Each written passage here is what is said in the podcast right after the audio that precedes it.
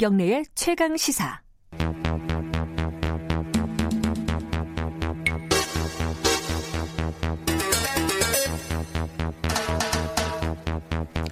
사건의 이면을 파헤쳐보는 시간입니다.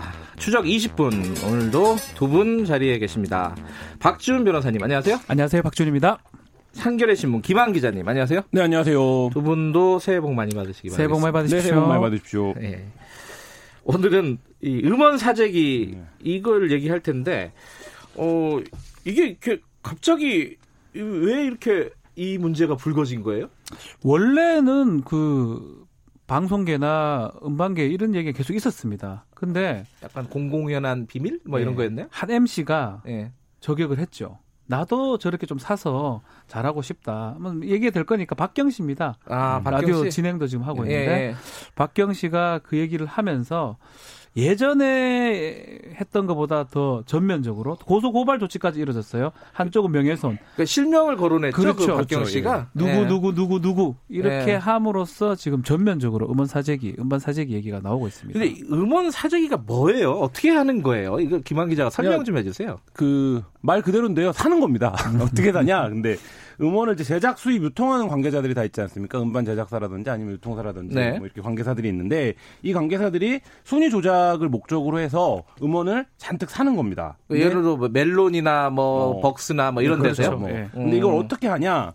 이 어떻게 사냐? 이 이게 이제 방법인데 예. 이게 대량의 IP 주소와 아이디를 확보를 합니다. 일단. 예. 그다음에 각 음원 사이트별로 순위를 어떤 방식으로 집계하는지를 파악을 합니다. 예를 들면 뭐 어디에 더 가중치를 두는지. 아. 그다음에 그거에 맞춰서 매크로 프로그램을 돌리는 겁니다. 그러니까 예를 들어서 컴퓨터 한 네다섯 대를 놓고 네. 매크로 프로그램이라는 게 굉장히 복잡한 프로그램이라고 생각을 하시는데 사실 굉장히 간단한 거예요. 커서를 정해진 위치에서 정해진 시간에 깜빡이게 하는 거거든요.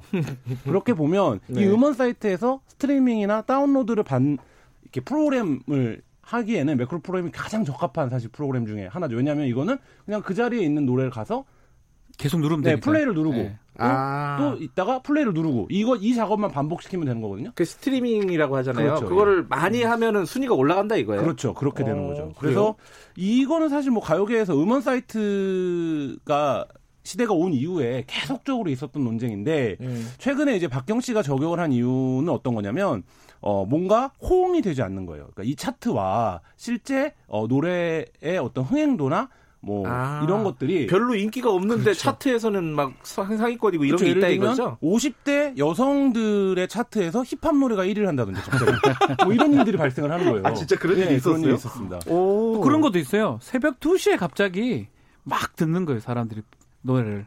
불가능한 얘기죠. 술 먹다가 듣나?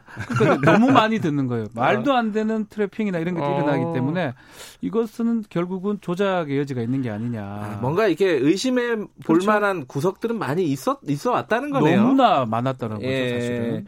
근데 이게 결국 돈 들어가는 거잖아요. 네. 뭐, 뭐, 이렇게 아이디를 여러 개를 구매를 하려면은 뭐 한 달에 뭐 몇천 원 뭐 이런 식으로 들지 않습니까? 그러니까 음반 관계자들에 따르면 이게 구- 비공식적이지만 공공연한 가격이 있다라고 해요. 아, 예를 들면 신인급들 경우에는 네. 50위권 안에 일단 들게 해서 네. 내가 오늘 데뷔한 신인데 갑자기 1위를 하면 이상하잖아요. 그러니까 일단 50위권 안에 노래를 몇 곡 넣어보는 아, 거죠. 살짝 한번 올려보고, 네, 그렇죠. 예, 그게 분위기 한- 한번 보고. 천만 원에서 몇 천만 원 사이. 아하. 근데 1위가 있습니다. 1위는 어떤 거냐면 아이돌 가수들이나 이런 가수들이 예를 들어서 한 1년 6개월 만에 컴백을 해요. 근데 이 아이돌 가수들은 음원을 낸 날 바로 차트에 진입을 못하면 아 뭔가 좀 분위기가 시들하다. 대부분 제 기억에 대부분 1위 하더라고요. 네, 그렇죠. 복귀하면은. 복귀하면 바로 1위 하는 경우가 많은데 뭐 왜, 그게 왜 저러나 싶긴 했어요. 다 비정상적인 경우는 아니겠지만 예. 그런 식으로 예를 들면 한 5위권 안에 넣는 데는 한 1억에서 3억 정도의 비용이 든다.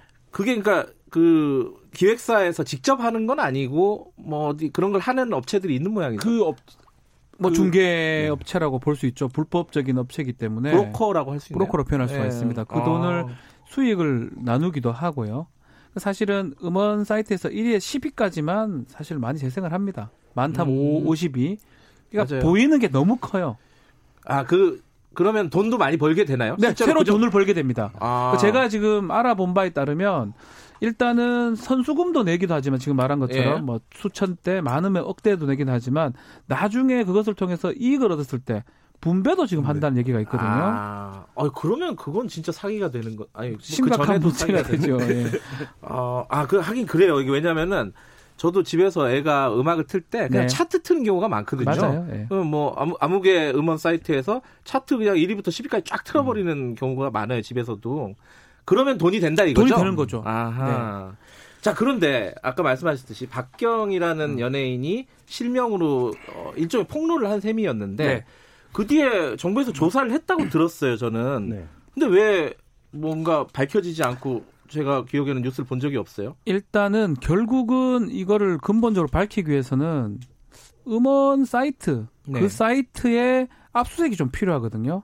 아, 그 매크로를 했는지, 아, 어디서 누가 예, 했는지, 어떻게 했는지 예. 그런 부분들을 확인하기가 쉽지가 않아요. 이 범죄는 됩니다. 지금 어떤 법 위반이냐면 예. 음악 산업 진흥에 관한 법률 위반이 될 수가 있어요. 아 거기에 이런 거 못하게 하는 조항이 있어요. 부당하게 판매량을 늘리기 위해서 구입했을 경우 2년의 징역 또는 뭐 2천만 원의 벌금을 처할 수 있는데 오. 형이 되게 높진 않고요. 그리고 높은 네. 상황은 아니고 이걸 갖고 압수수색까지 할 수 있는 상황인지가 네. 첫 번째로 의문이고 압수수색을 못했을 것 같아요. 또 음. 압수수색을 한다 하더라도 이거 과연 밝혀낼 수 있을지도 좀 의문이고요. 음. 그런 것들 때문에 결국은 심증은 있는데 물증은 지금 없는 상황이다. 음. 이렇게 보입니다. 근데 실제로 아까 박경 씨가 폭로를 하거나 실명으로 폭로한 사람들도 다 이제 고소고발했다 그랬잖아요. 명예훼손. 요번에 이제 그것이 알고 싶다에서도 방송하고 나서 거기에서 또 거론됐던 연예인들도 뭐 입장을 내서 이게 말도 안 된다. 음. 그러니까 의혹은 있지만 다들 부인하고 있는 상황이잖아요. 그래요. 이거 참 뭐 어떻게 생각을 해야 될지 그러니까 그- 그냥 뭐랄까 의심일 뿐인가 뭐 이런 생각도 좀 들고 그게 음악 시장 전체의 구도를 좀 이해할 필요가 있는데요. 아까 네. 이제 박준 변호사님 얘기하신 것처럼 지금 사실상 어, 한국에서 음악을 유통한다라는 이제 이 산업 예. 자체를 한 서너 개 음원 사이트가 장악하고 있거든요. 그렇죠. 예. 가장 어떻게 보면 독과점이 심한 시장입니다. 아 네, 이런 시장인데 이 음원 사이트들이 구체적으로 어떤 방식으로 순위를 산정하고 집계하고 카운트했느냐 이 음. 로데이터를 전혀 공개하지 않아요. 아 그래요? 네. 그렇기 때문에 그러면 그건 너무 깜깜이잖아요. 그렇죠. 완전히 깜깜한 시장이 되었고. 예. 근데 이게 뭐 저희가 이제 뭐 예전에 우리 세대들은 뭐 CD도 사고 테이프도 사고 음. 이래서 그러다가 음원으로 넘어가서 음악 시장이 좀 줄어든 게 아니냐 이렇게 잘못 생각하실 수 있는데 음악 시장 규모는 엄청나게 커졌습니다. 그렇죠. 이 음원 아. CD 팔 때보다. 네. 아. 그런데 이 시장에서 실제로 저 노래가 왜 인기가 있는지를 예. 전혀 어, 평론가들이나 수용자들은 알 수가 없는 상황이 되는 거고 아하. 요 음원 사재기 전에는 어떤 문제가 있었냐면 밀어주기 논란이 있었죠. 음. 뭐냐면 말씀하신 대로 대부분의 사람들이 그냥 차트에 들어가서 차트를 듣습니다. 네. 그러니까 순위에 진입하지 않더라도 예를 들면 특정 가수의 노래를 차트 맨 위에 올려놔요. 추천곡이라고. 아 맞아요 있어요. 예, 예. 예. 그러면 그 노래는 그냥 그날 차트에 진입을 하는 겁니다. 아. 그러면 그거를 음원 사이트가 언제든지 음악 시장의 구조를 왜곡할 수 있는 방편이 되는 건데 포털의 문제랑 좀 비슷하군요. 그렇죠, 비슷하죠. 예. 그래서 실제로 그리고 이런 문제만 순위 왜곡 문제만 있는 게 아니라 그래서 이 음원 시장에서 음원에 대한 어떤 수익 배분이 정상적으로 이루어지고 있는지 음. 그리고 거기서 누가 얼마를 받아가고 예를 들면 어떤 노래가 상방의 인기가 굉장히 좋았는데 저 노래는 그래서 수익 배당을 얼마나 받았는지 이런 것들을 가요계 관계자들이 아름아름 알 뿐이지 그렇죠. 전혀 몰라요. 음흠. 그러니까 이 시장 자체가 너무 불투명하기 때문에 이 음원 사재기뿐만 아니라 이 시장의 좀 투명화, 합리성을 갖추는 뭐 시스템 도입 뭐 이런 것들이 좀 필요합니다. 그러니까 그렇다고 하더라도 강제 수사를 할 수 있는 건 아니거든요. 경찰이나 뭐 네. 검찰이 영장을 받아서 궁금하다 로데이터 갖고 와라 할 수는 없는 거예요. 뭐 이 범죄일 수 있어요. 음. 판매량을 부당하게 올리기 위해서 부당하게 구입했을 때. 네. 근데 부당 부당 이 얘기를 계속 해서 문제인데 합법적인 마케팅일 수도 있어요. 음. 어느 정도 구입하는 거는 그 그거를 가늠하기 어렵습니다. 아. 매크로를 썼다는 거 확인하기도 어렵고요.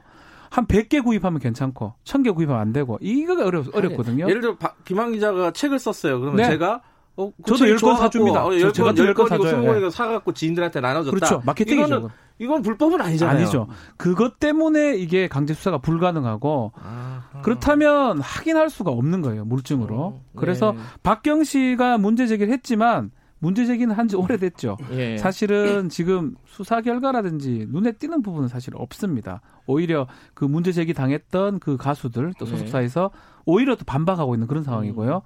그렇기 때문에 이거를 확인하는 거는 어쩌면 정부에서 좀 개입이 돼야 되지 않을까 생각이 들어요.